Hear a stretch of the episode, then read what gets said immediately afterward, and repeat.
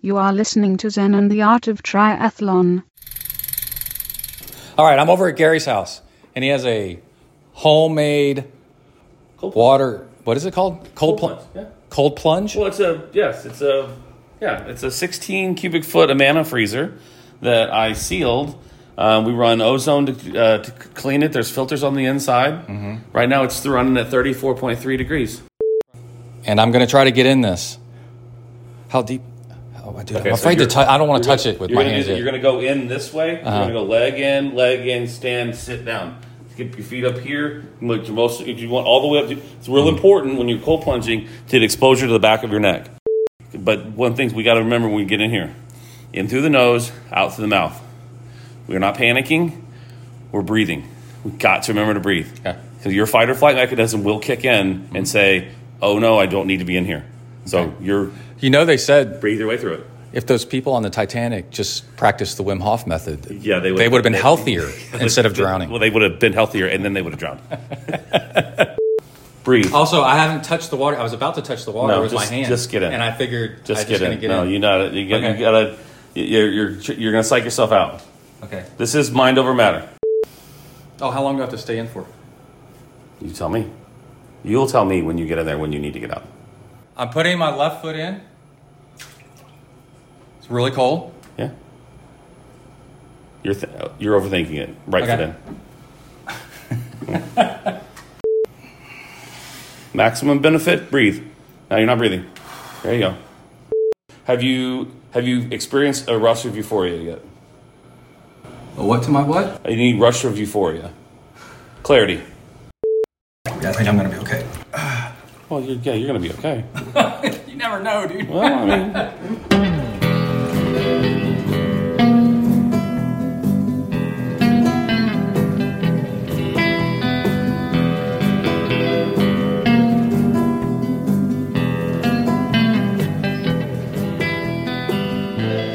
All right, that is just a little bit of audio from me getting into a cold water therapy dunk tank that was 34 degrees, and I sat in it for just over four minutes.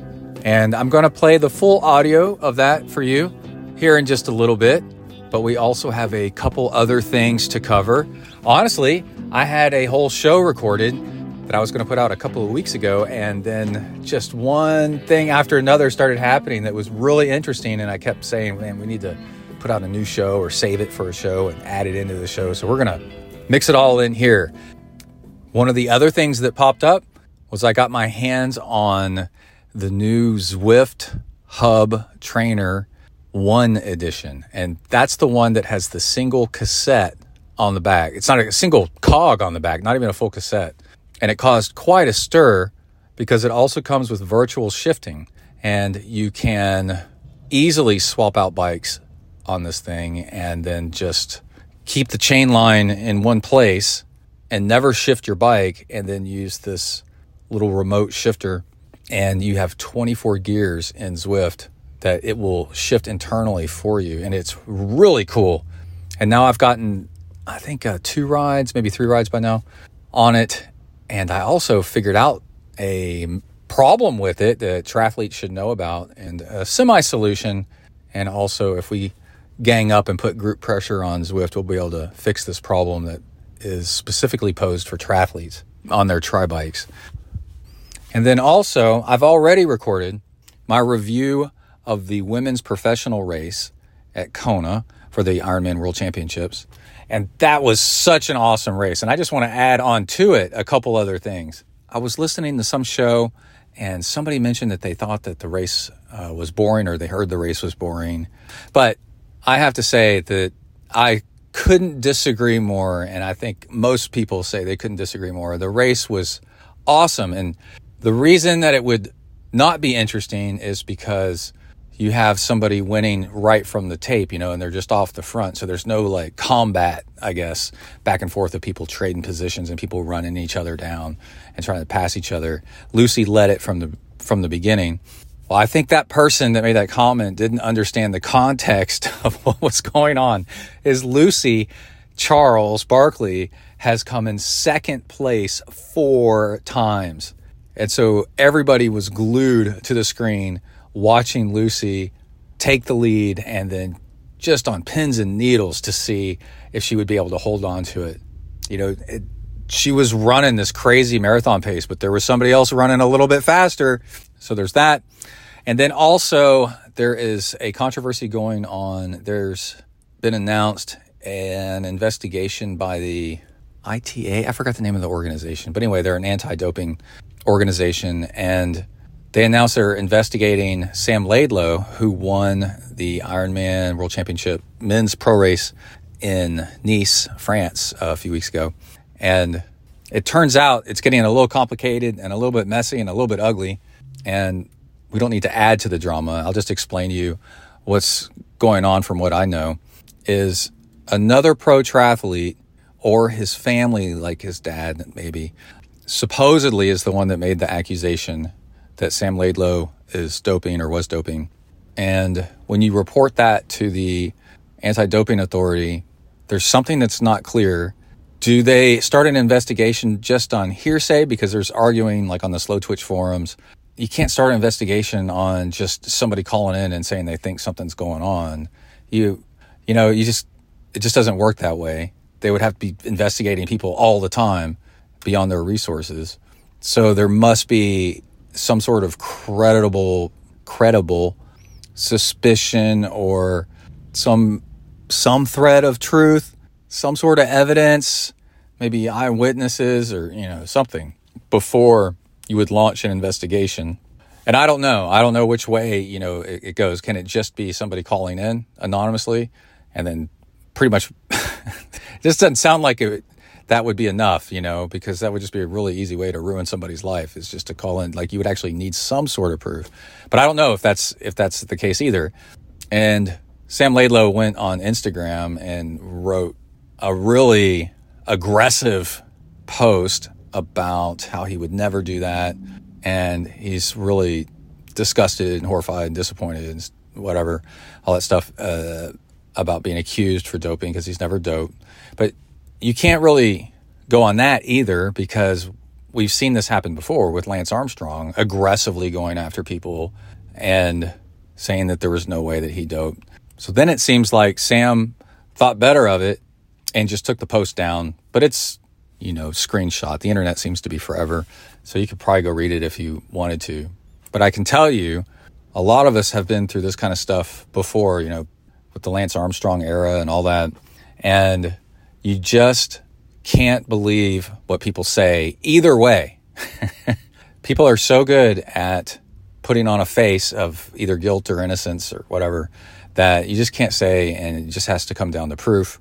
So we're sitting here right now thinking it's possible that he did, but if they can't provide any actual proof, then we're back to it's just somebody's word against somebody else's. And it's unfortunate because it makes the sport look bad. And let's say that, you know, Sam didn't dope at all. And I would be furious too and I'd be posting on Instagram about how mad I am. So you could totally understand either way. But as of this recording, we don't know yet and probably won't know for a while the results of the investigation. So it's just something to kind of know about and pay attention to, keep an eye on, and just wait around until there's some actual proof before you believe anything one way or the other.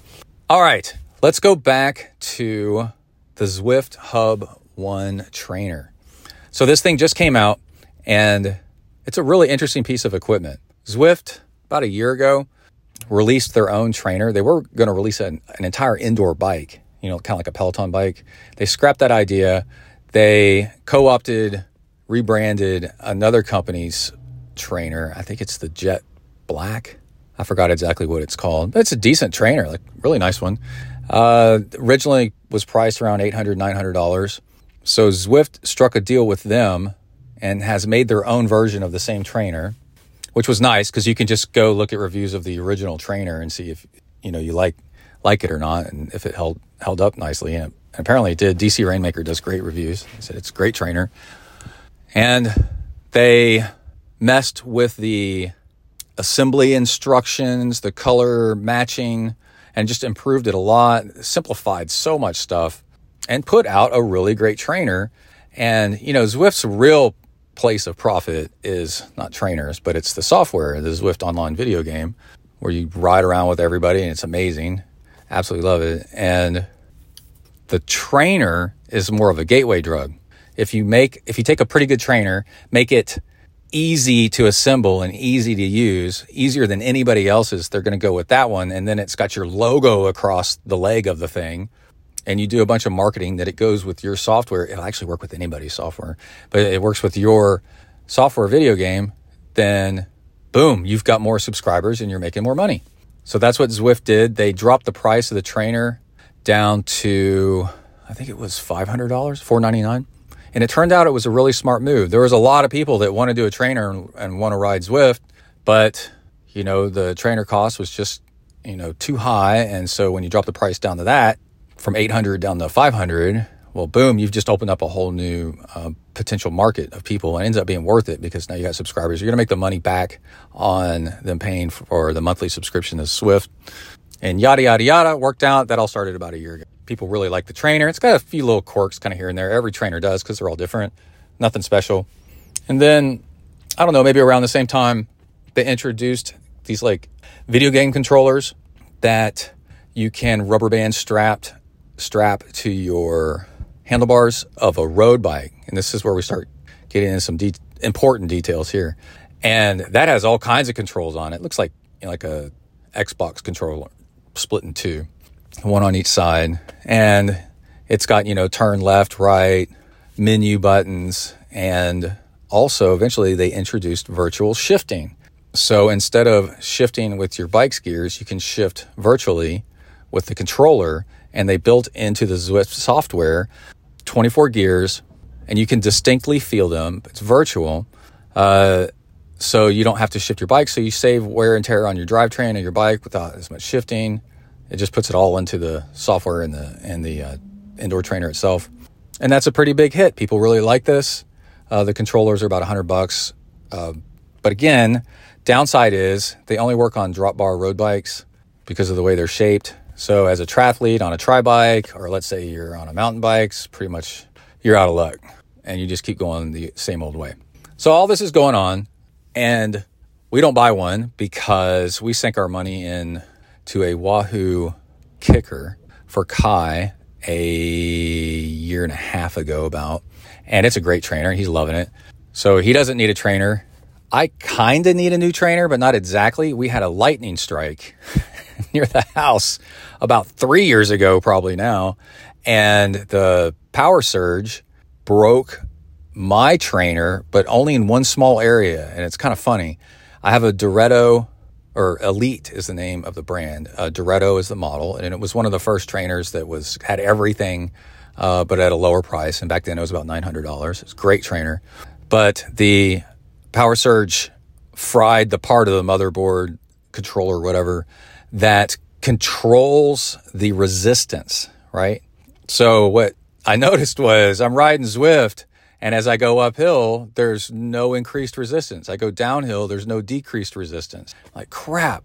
And everything else works though, right? It'll read power, transmit power, cadence, and they use that, you know, for speed and to the to Zwift, but Zwift can no longer send how much resistance to implement back to the trainer. And I fiddled with it for a little bit and it turned out for a couple hundred, few hundred bucks, I could replace the motherboard. I just never did because I figured out I could just ride my bike anyway and just do shifting and I can increase the shifting. I just do the reverse of what you would normally do is when I start going uphill, I shift into harder gears and then it makes it harder. And in a way, it's kind of cool because I can um, control the resistance if I want to have almost no resistance, if, you know, to me, to what I want to do. And as a long distance triathlete, long distance cyclist, you learn that the more you can control the workout and how much resistance to give, the better off you are. And also, if you're a coach like I am and you're self coached, there's days where I just want to ride totally flat and not stress out my body a lot. So with the bike set up like that, I can just ride anywhere and then just never change gears. And it's always, it's always, uh, easy to, to mild to medium. no matter where I ride, I have to ride that ugly desert, you know, loop all over and over and over again. It's fine a couple times, but then, you know, it's the desert and it's barren, you know, it's not something you want to wake up to every morning when you do your trainer ride. Sometimes you want to ride in the forest. So anyway, I was in the market for a new trainer, but just wasn't, you know, top priority. But lo and behold, something happened and I managed to get my hands on the, not only the Zwift hub, but the Zwift hub one. And like I said earlier, the interesting thing about this trainer, it seems to be the only one that's doing it, is it only has one one cog on the back. But also what it shifts with is a little puck with a up and down button on it, a battery in it, so it's wireless, and it will shift in Zwift for you, and it comes with rubber bands, the silicone bands, to um, strap it somewhere on your bike and because you can have shift virtually with 24 gears, you don't really need more than one cog on the back, right? And then with the simplification and ease of assembly and reassembly and removing axles and putting different width axles in, it's all color coded again and matched. It's like really cool. And you all of a sudden what you've got is a trainer where you can swap out bikes on it if you have multiple bikes in the household that have different size cassettes. You got 11 speed, you got 12 speed, you got a 9 speed, got 13 speed. Doesn't matter. You got single speed. Doesn't matter. At most, you do a, what you take the uh, one bike off, might have to go from like a quick release axle to a through axle and there's a little measuring thing so that you can measure real quickly, throw the other bike on, load up, boom. No problems at all with having a certain cassette. And that's the way the these indoor trainers usually are. You you mount a cassette on the back or it comes with one. And that's the one you got, you know? So it'll like my Direto has an 11 speed on it right now and Emily's bike is a 10 speed, so she can't ride the 11 speed and shift gears stuff on it because her derail her rear derailleur is a 10 speed. But with this new trainer, it doesn't matter. You just put it like kind of in the middle. You can tell when it's when it's lined up or not, and then just shift with this little remote. So okay, that's cool. Some people started calling it a game changer, and I was like, well, I don't know if it's really a game changer, but I decided to hold my opinion until I rode it, and that's why I put off making a show. Rode it a couple of times, and there's definitely some game changing things going on with it. I don't necessarily know if it's the single cog that's the game changer so much. Because a lot of what we just talked about, you could do anyway as long as you have the virtual gears and the little and a and a remote to shift. You could just do anyway if you get the full cassette version. So they they make the full cassette version as well, and you can for the same price, you can order whatever cassette you want on the back. I guess within limits. They say you know I want it with a 10 speed, and they'll put a 10 speed on it. 11 speed, 12 speed. I don't know what the, the full range is that they'll put on that thing. But anyway, if you have that remote or the play shifters, you theoretically could put a bike on the trainer with the full cassette and just not shift. you know what I mean? And you're actually kind of limiting yourself by doing the one cog uh, setup in a weird way. It might be better to actually get the one with the full cassette and then have a way to shift uh, virtually as well. And then you would have the 24 gears virtually plus your 11 by two front chain rings. I mean, what is that? If there wasn't any overlap, you're talking about, you know, like 42, 44 gears, 46 gears. and you don't need that many. So, anyway, I put the trainer together and it was true. It only took a few minutes to put the trainer together. It was so simple. And then I turned on Zwift and because I was using the Zwift Hub trainer, it had this interesting option, you know, when it picks up heart rate and your power, you know, showing you like what to connect to. There's this option that says, well, how do you want to control the game? I guess maybe that's been there for a little bit. I just kind of ignored it because I didn't have it. You want to use the game controllers, right? Well, there's two types of game controllers now. There's the one that looks like the Xbox one that's cut in half that only works on road bikes and then there's this little blip shifter up and down button puck thing now. So you select that. In my case, I select that. But I was already noticing a problem, I think, before I even got started. And the problem is that triathlon bikes either have shifting way out in front, you got to reach really far to shift, or if you have electronic, that's if you have mechanical. If you have electronic shifting, you have shifting in way out front and also where your hands are on the bullhorn, bullhorn bars. And when electronic shifting came out, I jumped on it super fast because I immediately recognized it as a safety issue and a convenience issue. If you have to take your hands off your brakes to reach way out front to shift, like we've been doing forever, you now no longer have your hands in a place to control the bike. You're riding with one hand to shift and you're stretched way out to do it. And also, you can't shift while riding on the, the bullhorns, the cow, whatever they're called.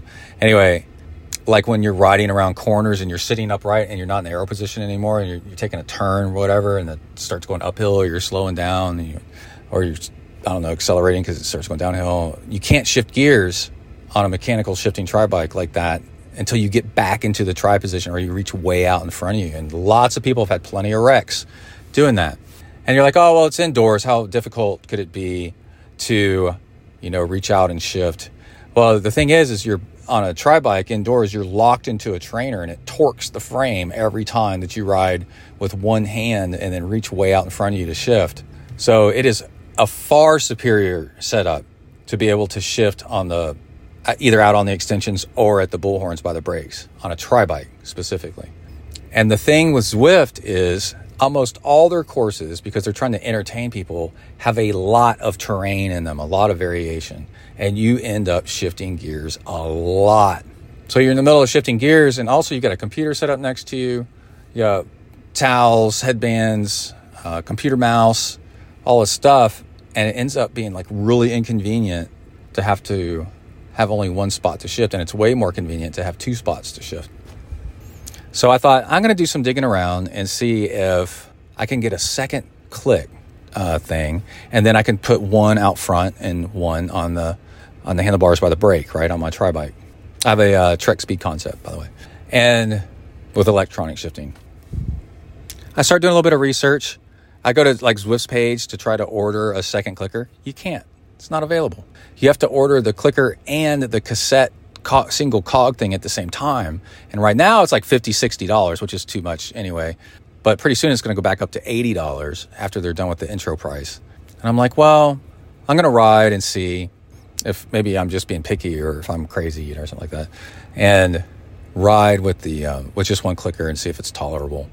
And also, I work in the computer hardware software industry, and I know that just because something exists out there does not mean it will work, right? And I'm not going to spend money on this thing uh, buying a second clicker unless I actually can prove that it works first, that you can pair two of these shifters before I spend money on buying one for $60 or whatever. So I do my first ride and it was both awesome and disappointing at the same time. Okay, the virtual shifting thing is super cool. And the coolest part of it is that you can shift gears while coasting or at a dead stop. So you come to a stop normally with your bike, you come to a stop and you coast, you forget to shift down to an easier gear. Well, as you start pedaling, you're like pedaling through heavy mud, right? Not with this. You can shift down to first gear, second gear, and get going like it's super, super easy because it's all virtual and it's internal. It you don't need to shift your de- derailleur around. Um, quite a few times you'll mistakenly shift using your old shifters, and the cog has a um, it has like this V-shaped conical thing on either side of it, and it it'll make a bunch of racket, but the chain won't come off and you're like, oh crap, I need to put the chain, you know, and you shift back to where, where it was. It's a 14 tooth. So that's about where it is on your chain line. And while I'm riding though, I keep moving this virtual puck shifter around on my bike to try to figure out a place to put it. And I cannot find a place to put it that's usable. If I put it on my bullhorns, I've already got shifter buttons there that are in the best spot. So it's kind of silly. And then so so I have to put them like at this weird awkward angle, and I'm kind of like, eh, whatever. But if I had if I had to, it would work. I'd figure that one out. So I'm riding on that, and then I would get in the aero position, and then while I'm riding along, every time I have to shift, I have to pull one arm out of aero position to reach back down to my right, down and back to my right, to shift every single time. And like I said, in Zwift, you shift a lot. And I'm like, this sucks, dude. I've had electronic shifting on my bike since 2016, 2017, maybe. And I'm used to it and it's fantastic. And I'm like, this is definitely a downgrade to have to reach different places to shift. So then I tried moving, I moved the shifter out to the, to the um, end of the extension. And well, now if I want to shift, I have to, uh, and I'm riding on the bullhorns because I'm messing with something. You know, I'm sitting upright for a second or, or, quite a while sometimes. Warm up, right? When you're warming up, you're sitting upright before you get in the air position. I got to reach way out and shift like I'm riding my bike from 2011, you know, or 2006. And I'm like, this, this sucks, dude. What, what is going on, man? They should have packed this thing with two shifters. They should have asked, are you, do you want two of these clickers? And then, uh, you know, pack two in put one out there. Are you, like, are you a triathlete? Are you one of these horrible people that does three sports? And you're riding a tri? Are you riding a tri bike? Then we'll pack uh, two shifters in this thing. And I'm like, okay. And I put it in between. I put it in the middle, right, where it's in neither spot. It's kind of like at the base of the extensions. Well, then it's kind of like under the towel that I use to protect my bike from sweat. And also when I shift, I'm I, I go from having it uh, where I can shift 50% of the time to uh, 0% of the time of where my hands happen to be because it's in neither place where my hands happen to be. So at that point, I'm like, you know what I'm going to try to do? I'm going to mount it to my index finger. And it worked and it was awesome. I don't think it's a long term solution, but in the meantime, for you triathletes that are riding a tri bike and you've only got the one clicker, this is pretty cool solution um, because it might start to irritate your finger. I think be too tight, be too loose. You want to might get sweat into the thing, you know, and ruin it. And I guess it's like a it's like an inch and a half across, like a puck, a little black puck. It looks about the size of a watch without the um, band on it, with two buttons.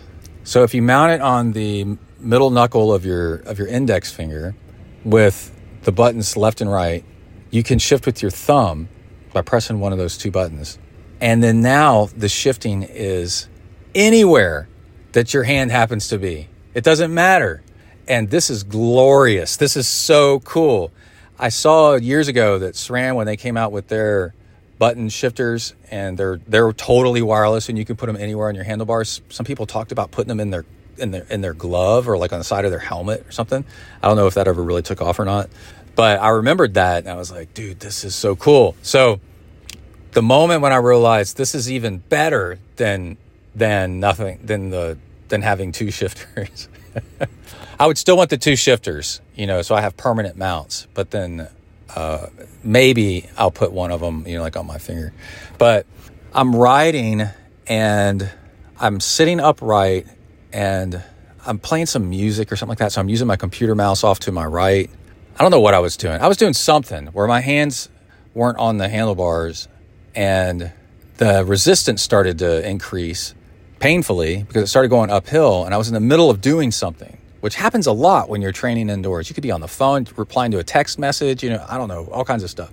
And I was like, "Oh yeah, I can shift like right now." And I shifted into an easier gear and then continued on with my little thing and then went back to right and I go, "Oh, this is a game changer. This is really cool."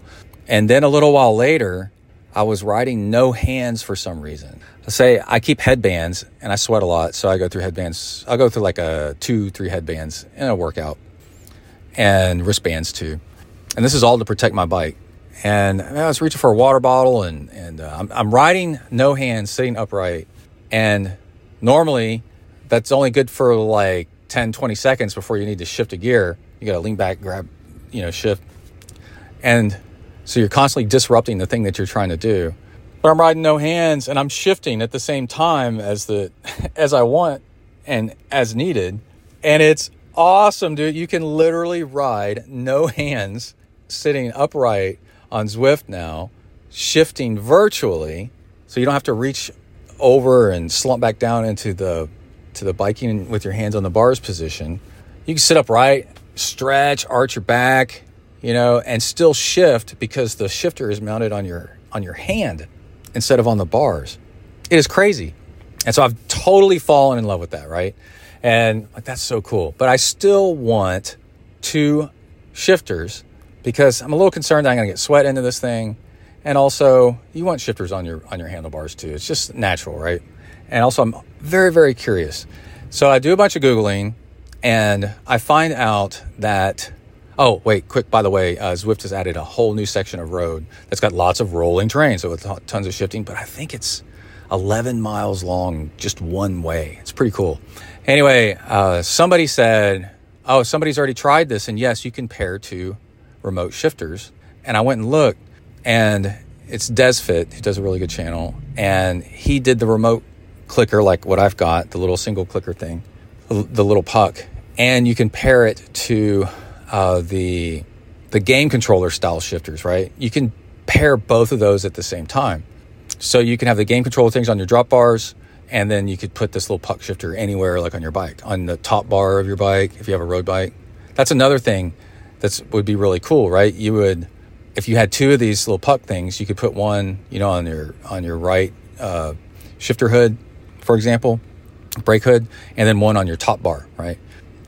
But from my experience working with software and hardware, I said that doesn't prove that you can connect two click shifters. That proves that you can connect a click shifter and the play game controller. So I don't trust that answer yet. But I just kept, kept running across, well, it should work. It should work from people that do not work for Zwift, by the way. And in my experience and the work that I do for my day job is whenever somebody says should in a meeting about a project, that's where the problem is going to happen, right? Everything else is all figured out. It's when somebody says should, well, it should work. This software should work with this other software. Uh, that person, this store should be open at this time, right? That's the things that you write down. Anytime you hear that, it's my pro tip of the show for just regular life. Anytime somebody says should in a meeting about a project, write that down and then go double check that thing because that is your weakest link and where things could possibly fail because that's the thing that's not verified yet. Okay, so I messaged Zwift. I sent them an email to customer support and I said, "Hey, can I get a second clicker?" And they said, "Sure. Send us the the invoice number and we'll send you a replacement. And it was just kind of weird, the kind of the way they said it. And I'm like, no, I just want to see like where on your website can I just order the little remote clicker thing? It doesn't exist, right? You have to, you can't just order these. You have to have bought the entire trainer and then they might give you one. And I'm like, but, but I want one and I have money. So take my money and give me a shifter, and it actually makes people enjoy your product a little bit better. So I was a little confused what's going on here and getting more suspicious. And my friend Gary, who my friend, the same guy that I went over to his cold dunk tank with, happened to have the same trainer with a single click shifter as well. And I told him I wanted to come over and test out can we take my click shifter and his click shifter and pair them both at the same time to Zwift. And he's got a whole Zwift set up so that we have two shifters on the bike, so that we have two shifters on his tri bike like you would want. And also, I'll jump in the uh, dunk tank. You finally got me. I'll come over and go do this stupid thing. Freeze my ass off in the name of science and discovery. And he said, Yeah, come on over.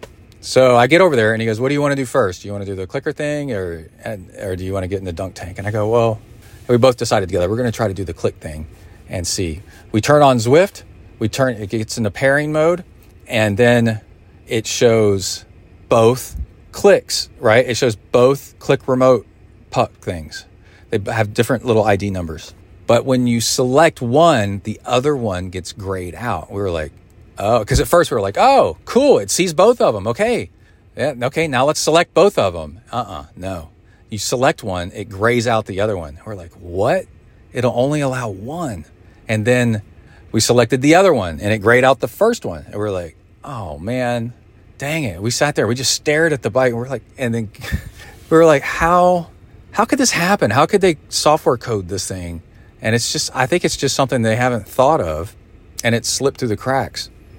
So what I've done is in the same places that I found where people were talking about the Zwift Hub uh, with the little puck click remote and where I'd asked, I went back and posted, hey, update, because it seems like I'm the first person on the internet that's done this. I actually tested it And no, it does not. You cannot pair two of these at the same time. And I know that it's kind of a, we're kind of a niche small market, but we're kind of not because my friend and I were talking about Zwift is full of cyclists, you know, roadies. But the people that actually train big volume are triathletes on this thing that really use it for, for tons of training. You know, cyclists are like recreational, uh, 80%, let's say. They're just cyclists, you know.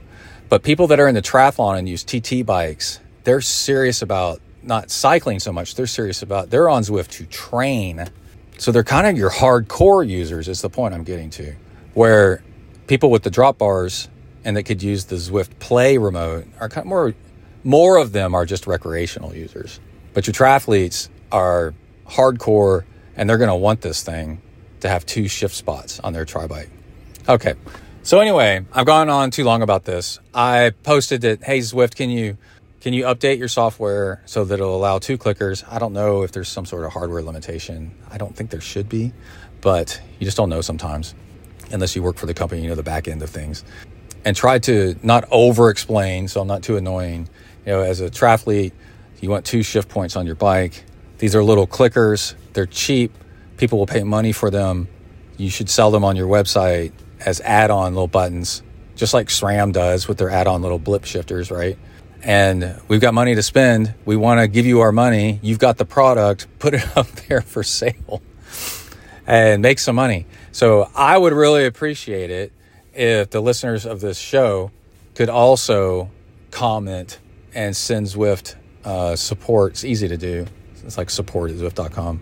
A message saying, hey, I got a tri bike, I got TT bars. I want to buy your hub, but I'm not buying it uh, until I can buy multiple clickers because I don't want to have just one shift point on my on my um, on my bike on my tri bike. Or you could say I've already bought it, and hey, what's this going on? I want a second clicker. No, not to replace the first one. I want it to add to the first one. So can you please change your software so that it'll allow two clickers? All right, that's that. Now I'm going to have to decide if we're going to do the Kona Pro Women's Race Review or the Dunk Tank Audio. I guess it doesn't really matter because you can move around in the show and pick which one you want. I guess what we'll do is take a break from me talking about myself and my drama here a little bit, and let's do the Women's Pro Race Review. Talk about these fantastic athletes doing something amazing in this amazing race. Here we go. But before we get too far along, I just wanted to mention that I do triathlon coaching. I do individual sport coaching. Hit me up at texifornia at gmail.com and put coaching in the subject line of the email or somewhere in the email.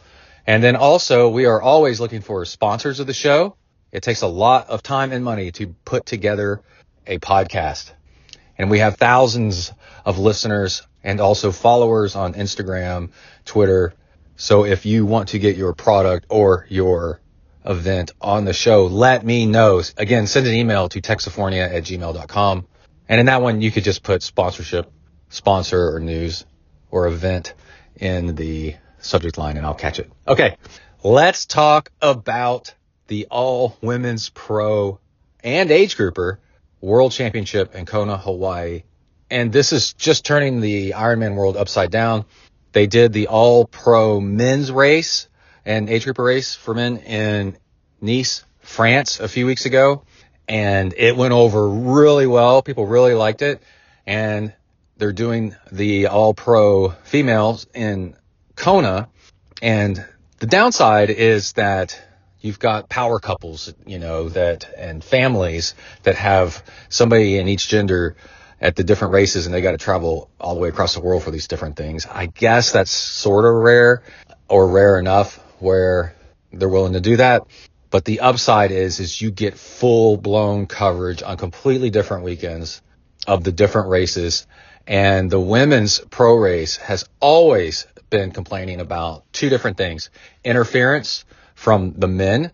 So the pro men usually go off, pro women go off, you know, like say five minutes apart. Kind of depends on the race, five, ten minutes apart. And then five, ten minutes later, everybody else goes. And the age group or men is full of really top notch athletes and a lot of them are former pros, people that should be pros, but it's the best in the world in their age group, right? And they'll start catching up with the pro women and getting mixed up in the race. And it's not intentional, but there's drafting rules where you can't be behind people. If somebody passes you, you got to fall back and such. And it ends up just screwing up the women's race. And then the other thing is forever the big complaint about not allowing equal numbers of pro women in the race as pro men. And they always say, well, there's just not enough, there's just not enough space on the pier to have, you know, the 50 pro men and 50 pro women. And there's their rationale is, well, there's fewer pro, pro women in general, which I'm not actually sure is, is true anymore, but because there's fewer pro women, then they're going to say like 30 pro women. And they're like, we thought this whole sport was about equality. It's the same distance for everybody, have the same number of pros. And as some women that I talk to are like, why not have 30 pro men and 50 pro women? You know, why are the women the one that get the short end of the stick? But I went back and made a count because Ironman didn't talk about this, that they were, uh, uh, changing the number of pro women allowed on the, on the, uh, on the pier because I think they want to kind of downplay the history of this problem.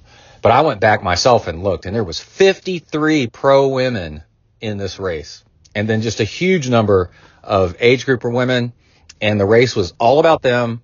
And I do not understand where people say that they don't want to watch like the women racing as much as they want to watch the men. The women's racing is freaking awesome.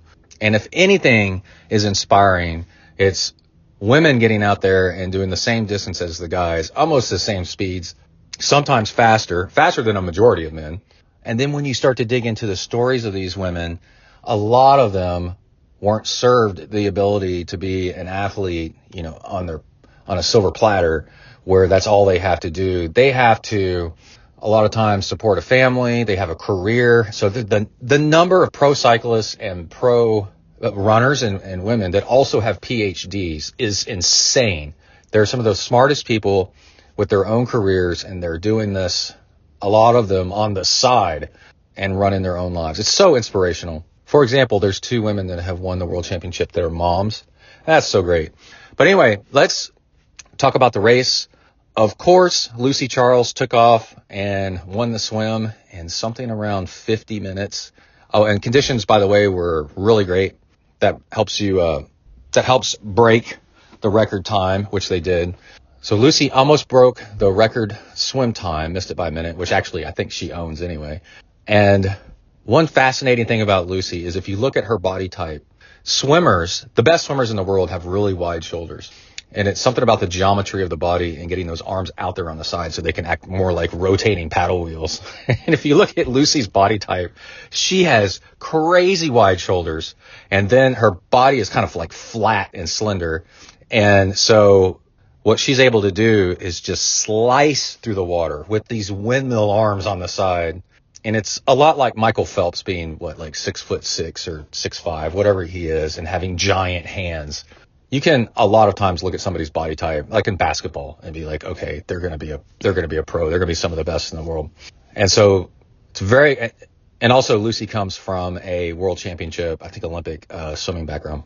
So she came out of the water, and then on the bike, she took the lead, and I think she had a lead of a couple minutes or so on the bike, and Lucy's body type is very uh, thin and slender, which helps on the if you're tall enough and you have like shoulders like her, it's not a problem on the swim. It definitely helps you on the run because you hardly have any weight to carry along with you. But on the bike, it's a bit of a problem. You'll notice that a lot of the powerhouse bikers, as long as the course is level enough and not like climbing mountains, are big dudes. Big guys actually generate so much power and then it's a volume to surface area kind of thing. The they don't have as much drag as you as you think you would have. So Lucy being kind of um, thin and and slender, like facing into the wind, that's a bit of a problem. So in the past, she's kind of messed around with some that specialized bike that she had and some weird bikes, trying to make some sort of advantage for her to work on the bike and be aero efficient in the bike. And she had she's had stuff like fall off the back of her bike with these weird bikes, and especially the specialized one. And then um, a couple of years ago, she went with Cube, which is a European brand. I think they might be German, and it is a straight up conservative styled for a triathlon bike. Just no frills, simple design, clean, speed, weapon. And after having lost bottles before in races, I'm sure she's got those locked down with like those gorilla grip cages. Somebody else in the race lost a fuel bottle or both bottles and got a um, a penalty actually for the bottles coming off the bag. I think Lucy has been through that. Doesn't want that to happen again. And by the way, the sweetest part of the story is Lucy has been second place four times and never won. And one great way to predict who's the winner is look who's got issues who's pissed off and who's been burned and angry about it. They're going to put in the extra training and then put in the extra effort and the extra power on race day to come out ahead. And I bet also knowing that the drag on Lucy on the bike was going to be her number one opponent. So I'm supposing, I don't know this, I'm supposing they spent a ton of time in the wind tunnel to figure out the most aero position, the most aero equipment, the most aero fabric. Uh, the only weird thing I saw on her bike is uh, it's something that a lot of people are doing is the um, the forearm pads, you know, to under your elbows is more of like a tray, and they're kind of cheating the rules a little bit to do that but it's within the rules, so it's not really cheating, and a lot of people are doing it. But it's like a kind of like a tray to lay your arms in, and somehow that's okay, and that creates kind of like a fairing effect. But everything else on her bike looked pretty typical. You know, bottles behind the seat, bottle between the arms, and she finished the bike. I did not look to see what her ma- average miles per hour was, but it was four hours and something, which is hauling ass. And then she started the run and then I think she averaged something around a 630 miles. She did not run the fastest run. Anne Haug, Haug, Annie Haug, I forgot how to say her name. She's German or Swiss. Um, ran just a tad bit faster and was running her down, but did not have enough distance to actually do it. And I think Lucy was absolutely running for her life to win this race. This is finally the time where she was going to be able to pull it off. And she is the first person ever I think, definitely the first female to win the Ironman World Championships from tape to tape, which means she won the swim. She led from the swim and then never got caught and led the entire way. Usually somebody like catches up after being passed on the bike. They catch up on the run, you know, they play like tactics and, and conserve here and conserve there. No, she was the best on the day at everything in general. Somebody ran faster than her, but she was already ahead of her, you know, by the bike. I'm sure somebody biked faster than her, but Lucy was already ahead of her so much on the swim that it all worked out. And wow, the other thing was there was no showing the men and then going back and trying to look at what some of the women were doing. It was the entire women's race from end to end. And also they did something right. They showed it on YouTube, which I have learned is by far the best platform to cover a race. When uh, Lifetime is doing the gravel worlds, the gravel series, um, they're showing it on Instagram, which is just terrible, a terrible platform. You get these short little bits. It's hard to keep up. It's hard to know what's going on. Just put it on YouTube, and then everybody has that. Everybody can, you know, scroll back, forward, whatever. There's comments. There's there's all kinds of great stuff. So just do it on YouTube, and they did that right. So congratulations to Lucy Charles finally winning, finally winning, and good job on Ironman for an absolutely spectacular uh, race coverage, getting enough women on on the race course like they've always deserved. It was such an awesome thing to watch. Uh, it got more women uh, to the world championship level, age grouper wise too. And next year they're going to flip and the women are going to be in Nice and the men are going to be in Kona. And I think it kind of makes it interesting. You know, you go back and forth. Uh, let's see. The other interesting women racers, there's so many of them, but just off the top of my head, Daniela Ryf got like, what place did she get? Third, fourth, or fifth, or sixth? Uh, she could always win it. And then that, oh, she said that might be her last Kona. She might do world championships in Nice, I think. There was kind of this hint. And then Oh, the women being interviewed afterwards were so happy that there wasn't any men interference. They had a nice clean race. And also one of my favorites, Jocelyn McCauley, who is from College Station, Texas, who grew up swimming in the same pool that I just swam in this morning. and a mom of two. Does she have three kids now? She got 10th place and she's super excited about it. At times she was in fourth, fifth, sixth. She's a, she's a really strong front end of the race biker and a decent swimmer. So she gets up in the mix there at the beginning of the race. And then it seems like uh, towards the end of the bike, people start, you know, outperforming her a little bit. And then on the run, uh, she's an amazing runner. I went for a run with her one time in town, and the uh, but these other people are just like freaking insane. So uh, to get 10th place though, I think the top 10 get automatic qualification for next year and also a paycheck. So she's posting on social media about how happy and excited she was to get 10th, and that's a really big deal. People are a lot of times racing for 10th.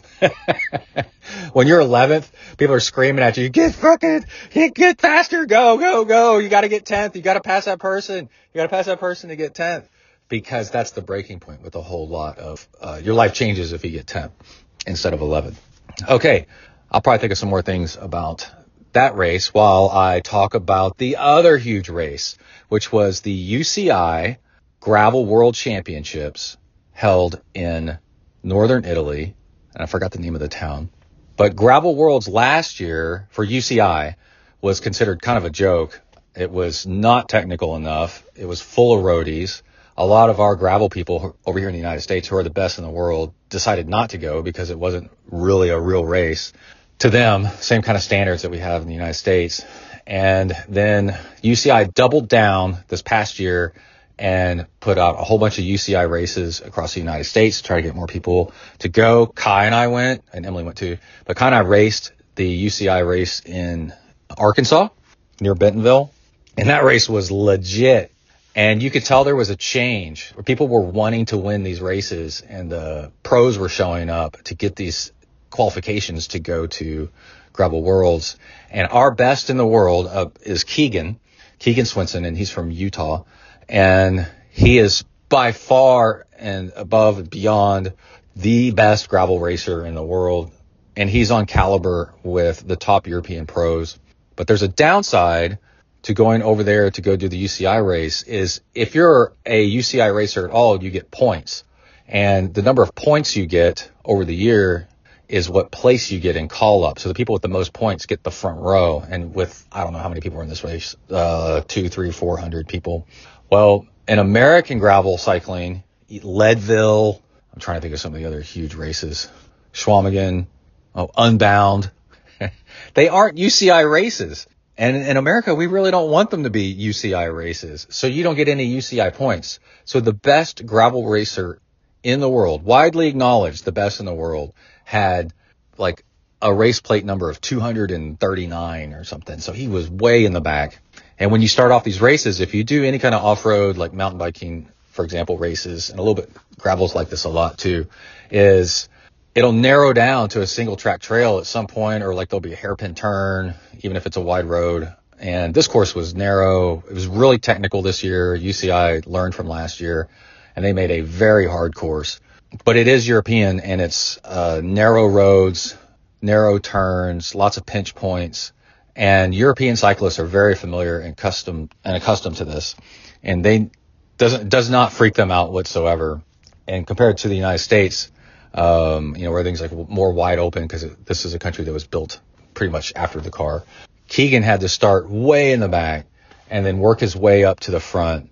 And then when he got up to the very, very, very front in an interview, he said that one of the problems was it was roadie mentality. The the front end of this race was like all of these UCI uh, World Tour roadies with full support from their World Tour teams. You know, like the team vans, team mechanics, all the team gear, and all this stuff. And for example, the winners of the men and women's race have never done a gravel race before. They were actually World Tour roadies. There's something wrong whenever the best person at the race is somebody who's never raced that kind of event before. And Keegan said that a group of three apparently had gone off the front by a couple minutes. And Keegan and Vanderveer, who's a world tour, just retired like last year, and a couple other guys uh, were, you know, trying to catch them. And the talk amongst the group was not Keegan, but the rest of the group was, oh, they're too far ahead. We can't catch them. You know, let's just, let's just ride this out. Where Keegan said that in American gravel, like in real gravel racing, you're like, it doesn't matter that if people are off the front, they can wreck, right? This is gravel and those people could crash. They could wipe out. So you do not give up until the very end, which is a different culture instead of playing, you know, cat and mouse for positions and stuff which is very typical and works in European road racing.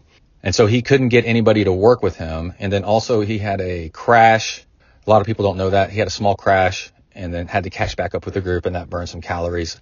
So he got out sprinted for fourth by Vanderveer and got fifth. But if things had gone better, he would have been in that lead pack. But also, you got to think about this. The numbers that the winner put no second place. They actually have the power numbers, and it was 380 watts for four and a half hours or something. it's absolutely insane. So that was an amazing race. I think they did the yeah they did the women's race on Saturday and the men's race on Sunday, and the big problem that arose from this race is somehow they forgot to do live video coverage of the women's race on Saturday. They just you know, didn't, it just didn't happen this year. And the women pros were pissed. And the, everybody was pissed off about it, especially in the United States. And in an interview with some of the women, they were like, they, it was so confusing. Like the way the, the culture is over there. They're like, yeah, well, what do you expect, you know? And it's like, no, this is not right. The way that pros make a living is through exposure and results and seeing them on TV. There's a reason they have logos all over their kit because they should be on TV and you should be able to see that. And, you know, oh, they forgot to do the women's, the, to make video coverage of the women's race, right? Well, they didn't forget to do coverage of the men's race. So it's obviously a little bit of a discrimination and a choice situation of not valuing the women's race as much as the men. And what we learned from Hawaii and Kona Ironman was people definitely want to watch the women's race and it can be done correctly. So do it right next year. And when the men's race was on live, was it on YouTube? I think it might have been on YouTube as well. They started off the first five to 10 minutes of that race with clips from the women's race from yesterday because they had video footage. They just didn't, didn't show it live. And they went on and on about how sorry they were that they had made a big mistake and they weren't going to do it again. And they promised there was going to be coverage next year. It was, oh, it was so great. People just laid into them on social media about, you know, they would report, oh, the women's are, the women, this woman won, or like this woman had the breakaway, or whatever. And people immediately on social media, because there's the replies back, would say, how would we know? You know, it would, sure would be great to see this, but because you don't have live coverage, how are we supposed to follow this race? Just with lap split times? I mean, that's ridiculous in this day and age. But back, okay, to the good things about the race. The best American got fifth in a field where he had to start at the back and also a field littered with European pro roadies on European soil with European style uh, terrain and European, uh, you know, alleys and narrow turns and such, which just goes to show like how good American gravel actually is. It's very, very impressive. At first, a lot of people go, oh, fifth, man, that kind of sucks. He didn't win. And then it's like, wait, you know, when you start to think about it, you're like, dude, that is really, really impressive that he got fifth when they had pretty much everything working against him. So yeah, that is coverage of the two big events. It's a very exciting time in Ironman and other endurance sports racing. The reason I cover gravel so much is because with the gravel bike, you can throw on some aero bars and get in long training rides that are way safer than being out on the regular open road. Just try to make the geometry of your of your gravel bike. Put a forward facing seat post on it if you can. Put on some aero bars. Make it as close to uh, your tri bike as you possibly can. You can't get quite as low. You need some more stability. You need the elbow pads out a little bit because it's gravel and it's loose. But otherwise, you can spend a ton of time on gravel and really put in just a huge amount of volume of hours and such that's actually fun and entertaining and not feel like you're out there just training yourself to death. And uh, gravel races are typically very long. They can be, they're shorter ones, but they are the longest, biggest mass participation participation events that are a lot like Ironman, where everybody starts off all at the same time and the pros are at the front, just like a triathlon. And the culture is like really, really cool. So that's why we cover gravel so much. I got into doing gravel as a alternative uh, to road riding all the time out there with cars and being bored out of my mind.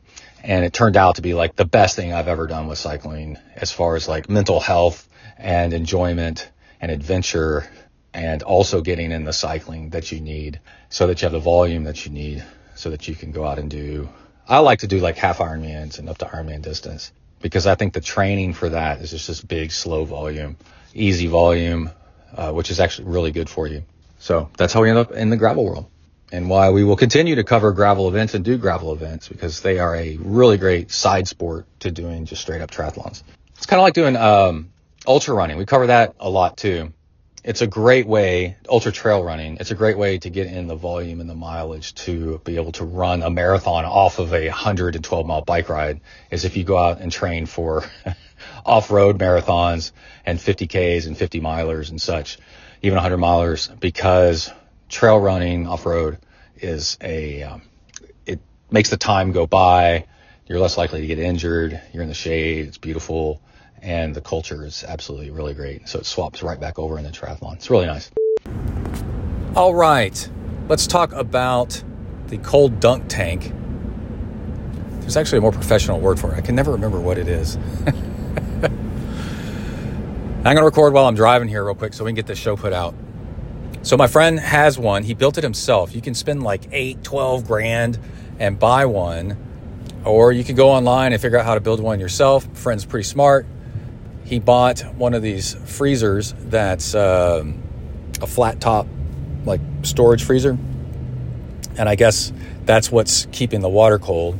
He epoxy coated, I guess, and painted kind of a royal dark blue, the inside of it with a, yeah, blue epoxy paint. And then bought an ozone generator, maybe made for this thing, and some you know, clear hose tubing with an aerator stone, like for a fish tank. Put that on the end of this thing. And that ozone aerates the water to keep it clean.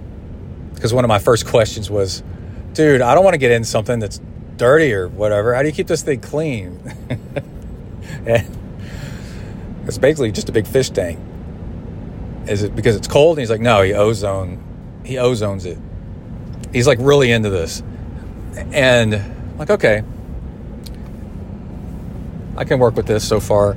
And then also, he's got a big temperature gauge on the wall that shows like the low and the high or something like that. He's got it all set up. He's been using it for about a year. He knows what he's doing. He loves it, absolutely loves it. And I'm not sure. He, I guess he does somewhere between eight and 15 minutes at a, ta- at a time. And said that, you know, when he doesn't do it, I think daily, that he starts, you know, craving it. He wants to do it because it can cause some sort of like, uh, it's got a very big therapeutic effect to people that enjoy this kind of thing. And uh, endorphin release, dopamine, uh, but uh, kind of a rejuvenating uh, buzz, tingle, something. I don't know, some kind of magic that's going on. And honestly, I tell you, all I felt was freaking cold and it was intense and uh, there's a little bit more to it but um, let's go ahead and play the audio of me getting into this thing us talking about it a little bit and then after the audio we'll talk a little bit more. And just remember this as i'm getting in this thing it's homemade and as i've explained to people afterwards it was not cold it was just pure pain. But I've also done a lot of cold water stuff. We talk about that a little bit on the recording, and I'll talk about it some more in a bit.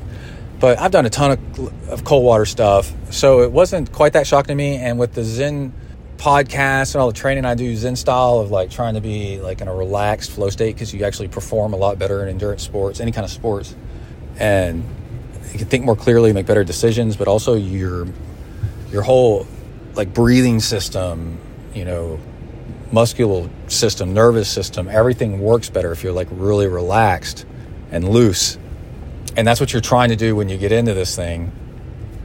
And so I was surprised at how well I handled it, but I just barely handled it well, I can tell you. and uh, yeah, it was just pure pain. And like we say, your body starts going into trying to hyperventilate, um, goes into shock, kind of, if you don't control your reaction. So you can hear us doing that. And then a little bit else of what's going on is people use it. Parking here, I got sensors going off. People use it uh, for training for focus and not panicking. Uh, my friend said something about that his daughter had panic attacks. Uh, yeah, I think it's in the recording. She's a soccer player. And so they used it a few times to get her to learn how to control herself when she starts feeling panic. Because you get in this thing, you start panicking because your body thinks you're going to freeze to death, and you, you, will, uh, you know, if you're in it long enough. And so um, your body will start, like, say, for example, start trying to hyperventilate, or like you hold you hold your breath too long, or um, you clench up real tight. And the whole Wim Hof method, you know, is it can teach you, and you can actually survive it uh, if you just breathe deeply. And it's something you have to train yourself how to do. So I was trying to do it and I did okay because I've done, um, I guess I'll go ahead and say it now. Uh, we talk about it in the show too. But I did the Alcatraz triathlon. That water's like 52 degrees.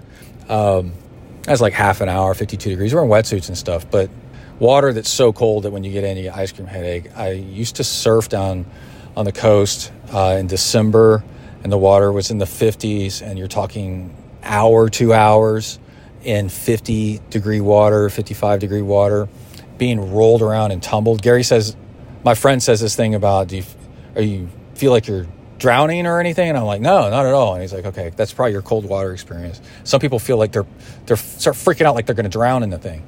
And then, um, one time I was open water swimming off the coast of La Jolla and the water was really cold and I wasn't wearing any kind of wetsuit or anything. I was just swimming in just swim trunks.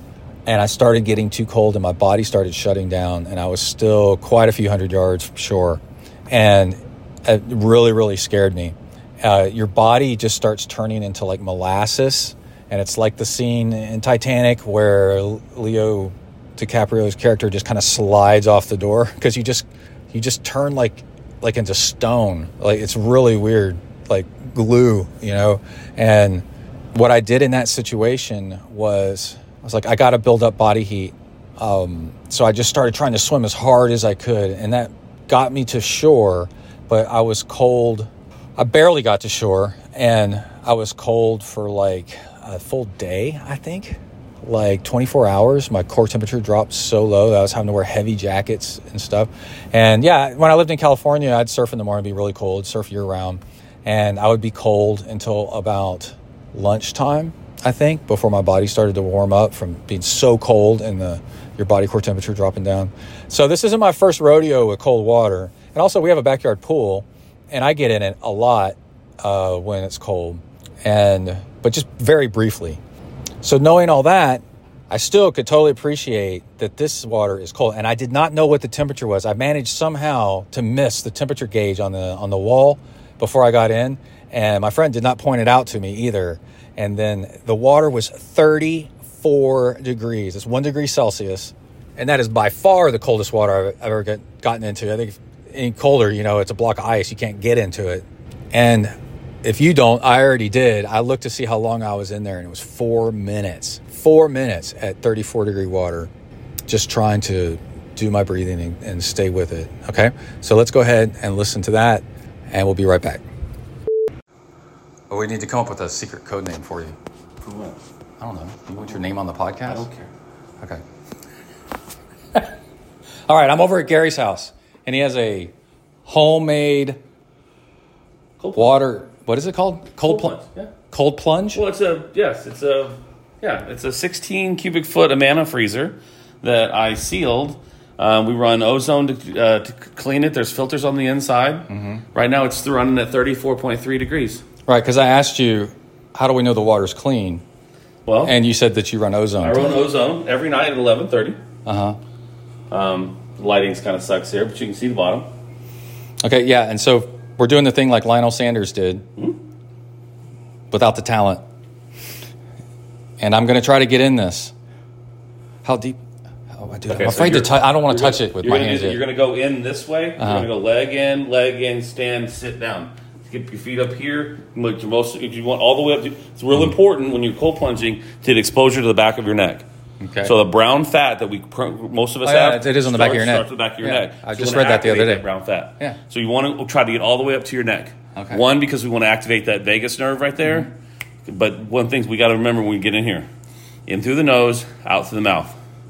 We're not panicking. We're breathing. We've got to remember to breathe. Okay. Because your fight or flight mechanism will kick in and say, "Oh no, I don't need to be in here." So Okay. you're You know, they said breathe your way through it. If those people on the Titanic just practiced the Wim Hof method, Yeah, they would. they would have been healthier instead of drowning. Well, they would have been healthier, and then they would have drowned.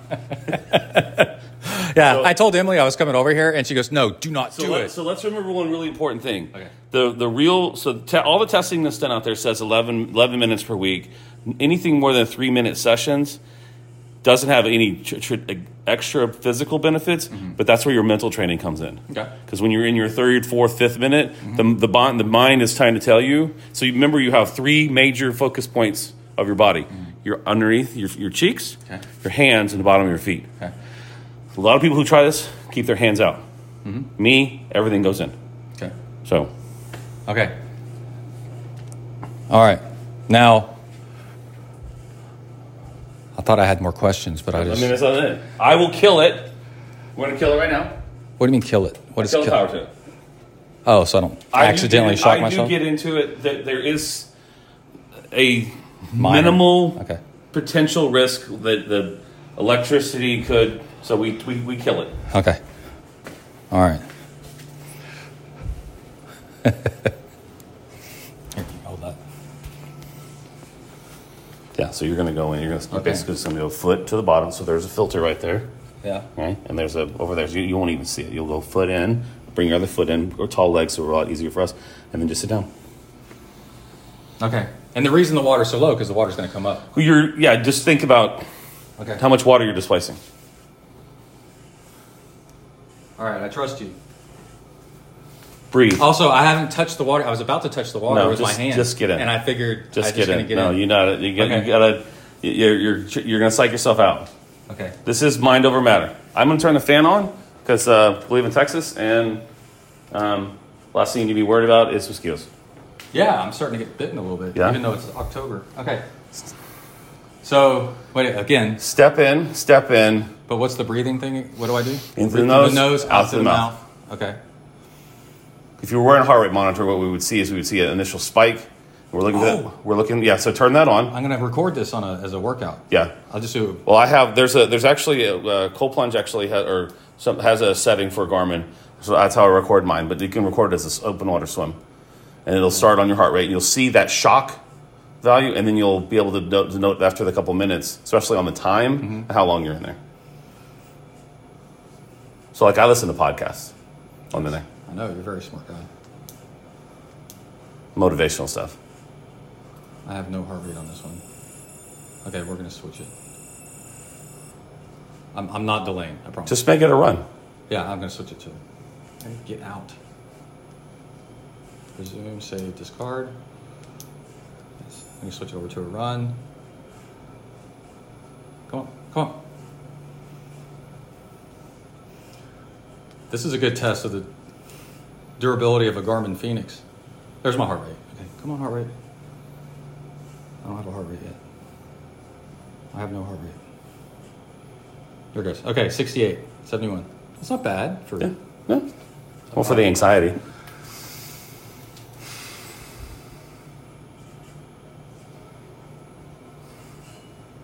Oh, it's got auto pause. And it's not going to record.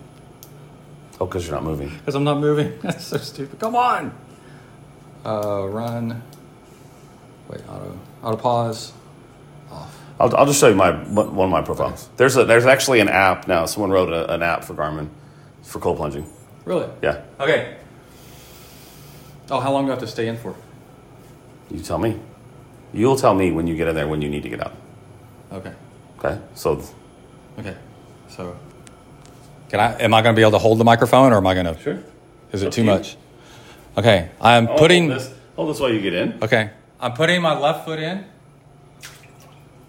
It's really cold. Yeah. You're th- you're overthinking it. Right Okay. foot in. I promise you. And slide forward and just sit down. I can't ease in slowly. or Well, is it's it- up to you. I mean, I'm just telling you that it's the theory is the lar- harder, longer you make this process, the more your brain is trying to tell you not to do it. And so my feet would go up on that platform in front of you. Yeah. There you go.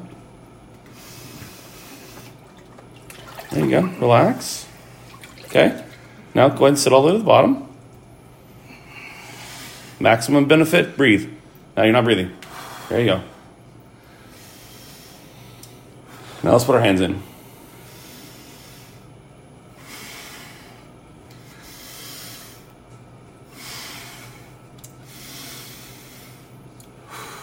There you go. Perfect.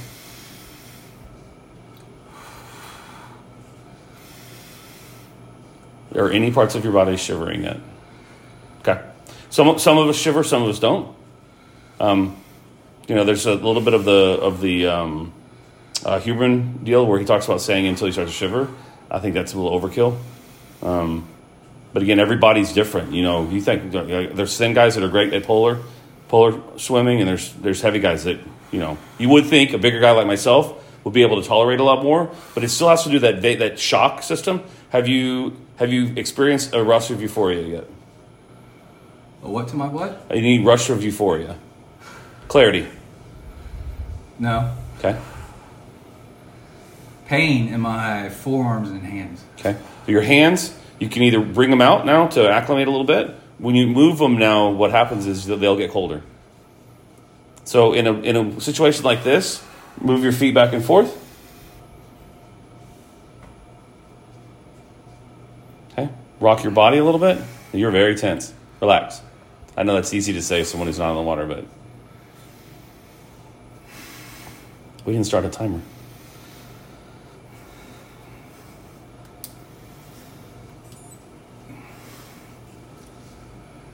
Yeah, and I forgot to restart my watch. But my heart rate's 76. Yeah. So you've settled. You've, you've, you've calmed. Remember to breathe. Out through the mouth.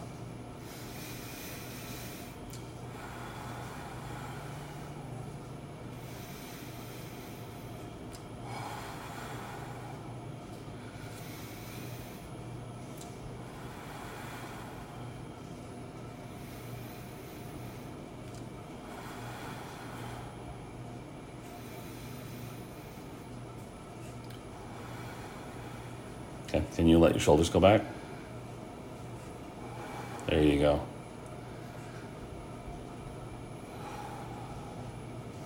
So see, there's a, there's a tension associated with the activity that comes along with the brain telling you I shouldn't be doing this. Some people, when they get out, will have a huge uh, uh, flushing. Uh, like my girlfriend uh, Sarah's, her her son Zane, he does it. He, I mean, he he goes completely red, but he is he's super low on body fat.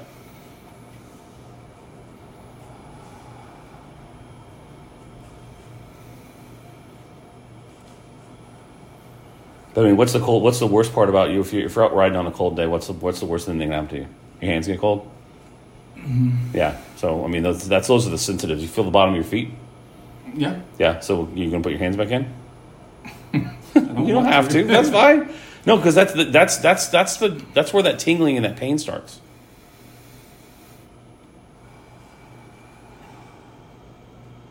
Yeah, I'm trying to see if I can get to the point where I'm relaxing, then I am. Then you move around. So what happens is right now your body has created a thermal layer Yeah, I know. and it's warmed I up. want it right now. I know because you get in cold water and you stay still. It'll actually, when you move, it gets colder. Right. Okay, I think I'm gonna get out. Okay. So the easiest thing to do: hands out, Okay, let's do that again. arms up on the sides. Wait, look. Gonna let him- Do people have trouble getting out? No. Now just shift yourself back. There you go. Rise yourself back up. Yeah, I think I'm gonna be okay. Well, you're, yeah, you're gonna be okay. You never know, dude. Well, I mean, You worry. And I, just- oh, I worry while like while I'm in it. Like, am I gonna be able to get out? You know, because I haven't done it before. Like, you get so cold. You know. I think it's interesting. So mine runs. I think my set my peaks is 34 degrees, and sometimes it drops lower. So I'll do 34 to 37, and that's where mine stays. And I promise you, 37 degrees is way easier than 34. It gets It's progressively. I, uh, it is it is insane how it's easier 34 37 degrees is mentally than 34. Okay, wait. hang on, hang on. Okay, so I'm holding my. I was leaning against, holding myself up with one arm. Also, you know, with all the crazy crap we do, like I know how to, like, pamper myself into pain. You know what I mean? Like, like if you're gonna put out massive watts, so your legs are like burning to death on the bike, you make sure everything else is comfortable. You know, so you can focus on that. So like I know how to. That okay. So what I'm doing right now is I'm bent over. I'm, I'm out of the tub, See, well, I get but I'm resting with my I immediately come up and lean Yeah. back into it. You're doing a stretch the diaphragm art. Gary just showed like he arched his back, kind of like the sun, the sun warrior pose kind of thing, and then I'm still hunched over with my one hand on my knees to try to come back to this world here a little bit. Okay, it was weird. Like I didn't. It, it was more pain than cold.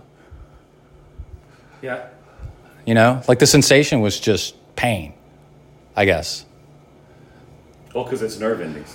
Yeah. So the one thing that you're doing, you're teaching your body, especially on how to acclimate Mm-hmm. to cold. So people that, that regularly cold plunge have a greater aptitude when they when they do go out into cold. It's no different than like sauna. People that do sauna work Mm-hmm. Yeah. are so much easier. Their body, regardless of their body composition, they're so much more equipped to handle higher temperatures. Yeah. Same thing with cold. It should translate better into increased neural synapses in, in these because like in your hands, your face. Now, I'm not a head dipper. A lot of guys are they're gung ho, they're head dippers. That shock to the face, Yeah. that's a whole other level of Yeah. of fight or flight.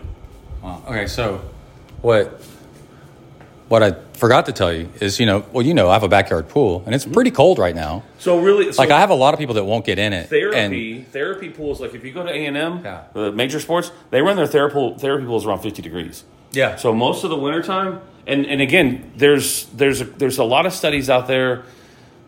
A lot of studies will tell you that the guys that are the the cold plungers, Mm-hmm. like the the hardcore guys, the guys that make their own, all those are the, those are the guys that are thirty that, that are one degree C, zero degree C, looking for ice. You don't want because the mine's frozen. put it down to thirty and put some salt in it. because it's it's an ego thing. Yeah. It really, I mean, I hate to say it, but it turns into a, a mental contest. Yeah. Is but the, a lot of a lot of the data will say, listen, that that forty five to fifty five degrees is the sweet spot, and you can stay in there for like twenty to thirty minutes. It's true, And Huberman did a bunch of research on the amount of uh, neuro, it's a nor- norepinephrine and noradrenaline that's released, and those guys see huge benefits. If you three minutes. Five minutes and you're out. I do. I do five minutes, six minutes every day. So with the weather change, it's gotten cooler, especially at night. So my pool's gotten cooler in the backyard, and I'll get in up to my waist, you know, to kind of therapy my legs a little bit from the run or the bike, and then, but it's like it's probably like 55, 60 mm-hmm. degrees, so it's cold ish, and I think, and then what I'll do is like I'll dunk under real quick to rinse the sweat off. shock. Yeah. But it provides that still provides that shock. But like right now, I don't see under. But I think that's why that helped me not be afraid. It didn't feel cold because I'm kind of used to cold, but it definitely hurt. Like, the thing, the hardest part for me is always. but it, it was cold from the chest up. it's always once you just it's just get in. That's why I say don't da- don't dilly dally. Just get in and go for it. Because once you get under, it's really just the sensation. Because your body says I have to shut all that information down. Because if it, if it said oh I'm this cold, Mm-hmm. you would be to me you'd be bombarding the brain. Yeah, and I could totally see because to stay in, you were telling me, you know, to breathe in through your nose and relax, which is a good calming uh, process to know. Well, and I could see how doing this. Remember, breathing your nose is a vasco, vasodilator. Yeah. So that's that whole same thing. I'm starting to get feeling back in the surface of my arms. Oh, that's so weird. And you, so Okay. you, you might. You I might- thought I was warmed up again. Struggle to sleep tonight. Yeah. But I- no, my body's still warming up in different places. To be fair, sometimes I'll do it, and then 20 minutes later I go to sleep. And we don't know how long I was in. How long? Like a minute or two? No, uh, you probably good Two. I'm probably at three minutes. Okay. And then, oh, we can look back at the recording. I can, go, I can figure Yeah. out how long I was in. Okay, so then, um, but yeah, I could see how like practice because you really need to practice that calm breathing to stay in there. Yeah. It's and so I could see that. Yeah, now like if I get really stressed out, I know like if I had a tub and like did it all the time, like you do, I would know like breathe in through your nose, So like out this is the a weird weird note. I have one of my daughters is an elite soccer player. Struggles a little bit with anxiety. Mm-hmm. In her work in the in there, she's actually taught herself Mm-hmm. to move away from that fight or flight and panic. She so she no longer has panic attacks. Yeah. she hates the cold plunge and won't do it anymore. Yeah. But we did some work originally. and It actually taught her how to get over because she started having them. It's the same exact result of a panic attack, the fight or flight. In calming yourself down because the worst thing someone can say is just, just calm down. Yeah, because like I couldn't really talk when I got first got in because I was trying to Yeah, trying to preserve my life, right? And so like I wasn't able to say that um yeah, you feel like there's a point when you get in far enough where like you have like little fears start popping in your head. Like I was like like I asked like how am I going to get out of this thing? Like is it hard to get out? You know? And then yeah, just like what if this I didn't have too many like scary thoughts, but it was more like well, and, I want to be able to when I decide to get out, I want to be able to get also out. remember you are a very adept aqua person. Your skill level and your experience in in, in water Mm-hmm. is completely different than a lot of other people. So even a small thing like that, people have that aren't experienced in water like like you are. Yeah. Like it's because think of you would never think that you were going to drown, right? Yeah, right. Yeah. But you're also but thinking, I, I could imagine somebody can't move. Yeah, somebody What, might what if I that. get stuck in here? Yeah. I'm going to die. That never crossed my mind. Yeah, I've been you asked me how you were going to get out. I've been surfing in heavy surf in water that's 50 degrees, Yeah. which is effing cold. And then so like, well, and then I've been open water swimming one time and almost started to drown Think because of, of being the too cold. that you've done. Think about Ta- when you swam across Tahoe. Tahoe had to been in the low 60. 50s? No. No. it was yeah, it was it was 59. Okay, well, Oh, maybe 61. that's still miserably cold. Yeah. For 13 hours. 13 and a half, but who's counting? But uh okay. This is cool, dude. So I mean, All right. For me, it's like I said. It's weird. My body, different parts of my body are warming up and coming back online. So you it's want- so you weird. really weird? Yeah. My first cold plunge was September fourth of 2022. Mm-hmm. This is the same water. I don't know to be grossed out or Well, not. it's completely clear. I run. Yeah, because nothing can survive in there. Well, because I run. A, I run. A, I run oh, the ozone. I run ozone Yeah. for 30 minutes every night from 11:30 to 12. Um, I add water because, of course, we lose from evaporative effect. Um, and I run a polishing filter that I change the filter every week and a half. Yeah. Um, well, adding water over time, it's kind of like adding engine oil Yeah. to a leaky engine. But It'll um, eventually clean it up. The up. only time I ever had a problem with this, my uh, ozone uh, timer went out, Mm-hmm. and yeah, I mean, if you if I turned it off and we just left it like there, Mm-hmm. in a week or two, they would it would be it would grow stuff because yeah. just all the bacteria on your skin, Yeah. no matter how much you, how clean you are, um, you know, yeah. Okay, I could see how you could get addicted to this. This is pretty cool. You know, it's really fascinating too because one of the things that I read a lot about was um, depression. Yeah. and how um, that. So I get in about twenty seconds after I get in. I have a I have a I have like a clarity.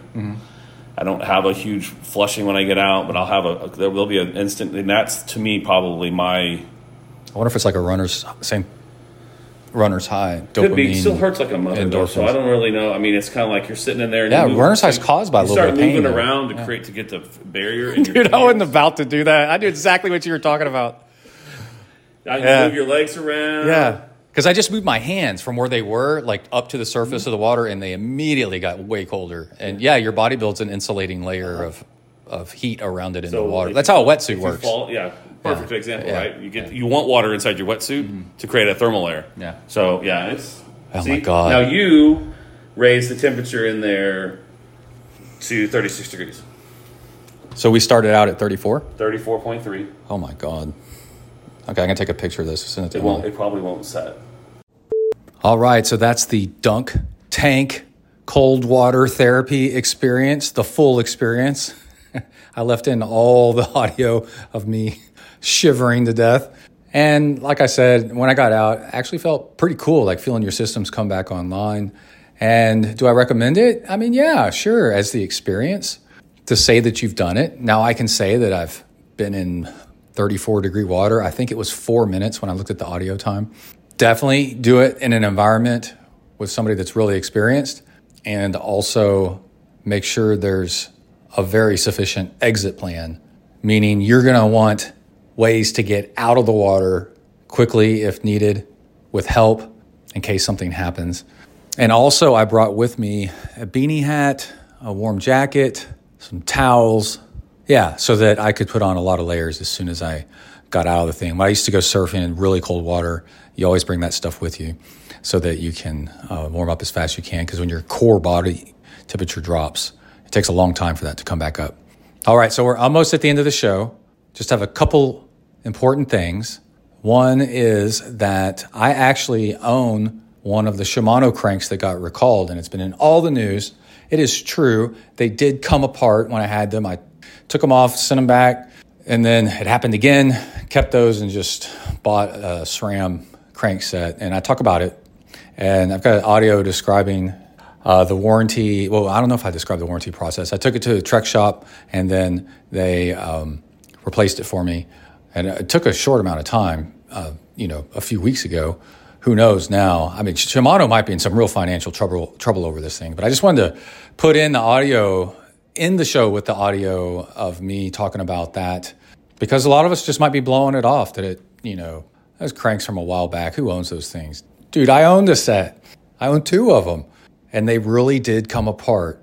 So I got this audio bit. We're to end the show with that of how they kind of came apart and so forth. And then I also wanted to say what's possibly coming up on the next episode. You never want to promise things because they might not happen. but the new route on Zwift came out and it's really long and it's really flat ish with some minor hills in it. It's wonderful for long distance bike training. So I'm going to talk about that. I haven't ridden it yet, but I've watched somebody else ride it. You can just log into the game and watch other people. So I uh, became a bicycling perv and watched somebody else bike the thing. I don't know who it was. And it's pretty impressive. So we're going to talk about that. And then also, as of this recording right now, tomorrow I will be going with Kai to Burnet, Texas to pre ride the Austin. Is it called the Austin Rattler? Yeah, I think it's called the Austin Rattler, even though it's nowhere near Austin. The Austin Rattler qualifier race for Leadville, the Leadville 100. The Leadville 100 mountain bike race, which starts at 10,000 feet and goes up to 12,400 and back down again, is 100 miles long. It's so popular that you actually have to qualify for it at a series of other races. And one of them is a place where Kai and even myself have raced a bunch, and he's got a real chance of qualifying for Leadville. It's a lot like uh, Kona, Ironman uh, uh, tickets, qualifying spots, where you know only the top few people in each category, each age category, get a spot.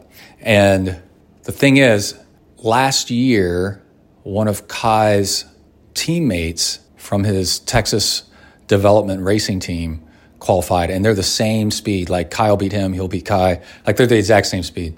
And he qualified time wise, but he was actually too young to go. So he had the he had the time that was needed to go, but you have to be 18 and he was like 17. So he couldn't qualify. And so there's a real chance that Kai might qualify for this. And that race is a week from tomorrow, but what we're doing is we're going tomorrow to pre-ride the course. And that race is 60 miles long and it's three loops of 20 miles, which is one of my favorite setups. I did three loops of, or five loops, six loops of, you know, 20 plus miles, whatever, to do the Rocky Raccoon 50 miler and 100 miler trail run race a bunch of times. So, what's so cool about it is with a looping course, you can pace yourself so much better you kind of go easy the first time, and then your second lap, you're a little bit more tired. And this should take like, I think it's five hours. You start getting a little bit more tired, but you know the course a little bit better. And so your second time through, you're a little bit faster, but it washes out, right? It evens out. And then your third time, you're even more tired, but you know the course even better and you're even more efficient. And hopefully you don't bonk. And the strategy is we take the winning time and then we figure out what that is per loop. And then we have Kai race the loop at that pace and see if he can do that pace. And we have all the recording equipment on him. We've got heart rate, power, speed, GPS, and we see how hard it is for him to do that race pace. For one loop, probably going to do two loops. I don't think we're going to do the full 60. We're going to do like 40. And this is mountain biking, and it is rough mountain biking. This ranch that it's on looks like Mars. It's so crazy, the terrain. So, the next episode, we'll have audio of me going out there with him, pre-writing the course, talking about that, seeing what it's to what we think you know is to happen on race day and all the preparation that we do for him. And then i'm not racing. I'm actually going to support him instead of racing. Kills me. I really want to race. But it's more important i'm to i'm to get my ride in you know tomorrow and then i'll just support next weekend and it's uh, i love doing the long distance mountain biking stuff i think it's so great a five hour ride where you're nearly dying the entire time from every kind of crash possible it's actually quite intense and makes the time fly by and is really good for developing uh, power. Anyway, then hopefully we'll have the race day and a great race execution. Might get lucky enough to actually win a spot. And then if that happens, and we're talking a year from now, we're going to go to Leadville, Colorado, and have a ZenTri podcast from there. But a lot of things have to go right for you to qualify, as you know, for a world championship or a world level event like this. But we've got fueling nailed. Hydration, you know, we got nailed, but hydration in Texas can go either way uh, with the temperature because it's so crazy here. And then it's pacing that we're going to try to figure out tomorrow. And also with the bigger hills, where to put down power, where to coast, where to expend energy, where to burn matches, where to conserve, and try to just recover and be efficient. And again, Mountain biking is really hard on your equipment. Lots of stuff can go wrong. He's got a top end bike, a Trek Super Caliber, like Pro Team Edition. The thing is super sweet. And he worked at a bike shop, so he pretty much knows how to fix anything on a bike. But sometimes, you know, flat tire, you just rip a sidewall, you know, there's no repairing it. And they don't allow on course support just at the one, you know, end of the loop. So if something happens, he's going to have to fix it himself. But if you were looking for a recipe for somebody to qualify, this is kind of it. You know, he's a great racer, somebody his speed that's verified that they're equivalents. Uh, would have qualified if he was the right age. Kai's already raced at that location six times, eight times. I don't know how many times. We've done a training camp there. And now he's racing for Texas State the past two collegiate mountain bike race events that he's been to, he's either gotten first or second at the college level at the longer cross country mountain bike races. And that's racing against everybody at Texas A&M, UT, Baylor, University of North Texas, and there's this one other school, I can't remember their name, but they have scholarship racers and the last race he beat the four, three or four time junior national champion of Honduras. so if you were to put all your eggs into one basket and cross your fingers and try for something, this is the recipe for where it could happen. And so it's going to make for some really great show content. And if something happens and the race doesn't go well, or the race goes really well, but then he still doesn't qualify, it'll still make for a really great show because then there's next year. They have the race every year and you can learn one year to the next. You know, it's like Hawaii. The champion almost never wins their first year. Like we were just talking about, it took Lucy four, five years of second place. In fact, that's an interesting t- statistic that a lot of people don't know is the number one identifier of who's going to win the race this year is who got second or third last year, I think. people progressively work their way up, you know, 10th and 7th and 5th and 3rd, 2nd, and then they win Hawaii. But regardless, what we're going to record and put out there is the analytics and the strategy, planning, and execution of a race that's four, five, six hours long. And and y'all can all see how it's done. Okay, so that's it. I'm going to see you next episode, and we'll leave you with the short bit I recorded about the Shimano cranks. All right, everybody stay safe out there. Work the uphills, cruise the downhills, and keep the rubber side down. Out. Hey, I just wanted to jump in here and record something really quick. I had a couple things pop up while I was mixing the show down to make it into a podcast. One is the Shimano crank recall. Crank recall. I actually own one of those cranks. I owned two of them, actually. And one came on my 2015, I think it is, Trek Speed Concept. And I rode it for a while, let's say a year, maybe two years. And I don't remember how that one started coming apart, but I remember it was pretty substantial suddenly, where it really started to bend weird or something. And then I looked down and it was, yeah, coming apart. And I took it to the bike shop. And that's when I noticed that this crank was actually glued together. It's two pieces of aluminum that's glued. And I guess it's like a skeleton and hollow on the inside. And that's what saves weight. But I had the Ultegra. It was a really nice crank. But I was definitely not impressed with a glued together crank. But I think it might have been under warranty and they replaced it.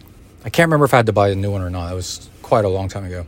And I rode again for another year or two and the crank came apart again. And what I noticed was like my crank arm was starting to tap the uh, chainstay, which meant it was uh, bending or something like that. And this one came apart in a slightly different way, but was the same thing. It was splitting apart because it was glued together.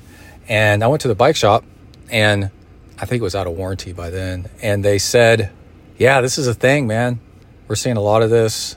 And they suggested, or maybe I thought of buying a SRAM, what is it? Force, which is, I, I was like, What's the equivalent in SRAM? And they said, Oh, Force. Ordered that thing and beautiful crank.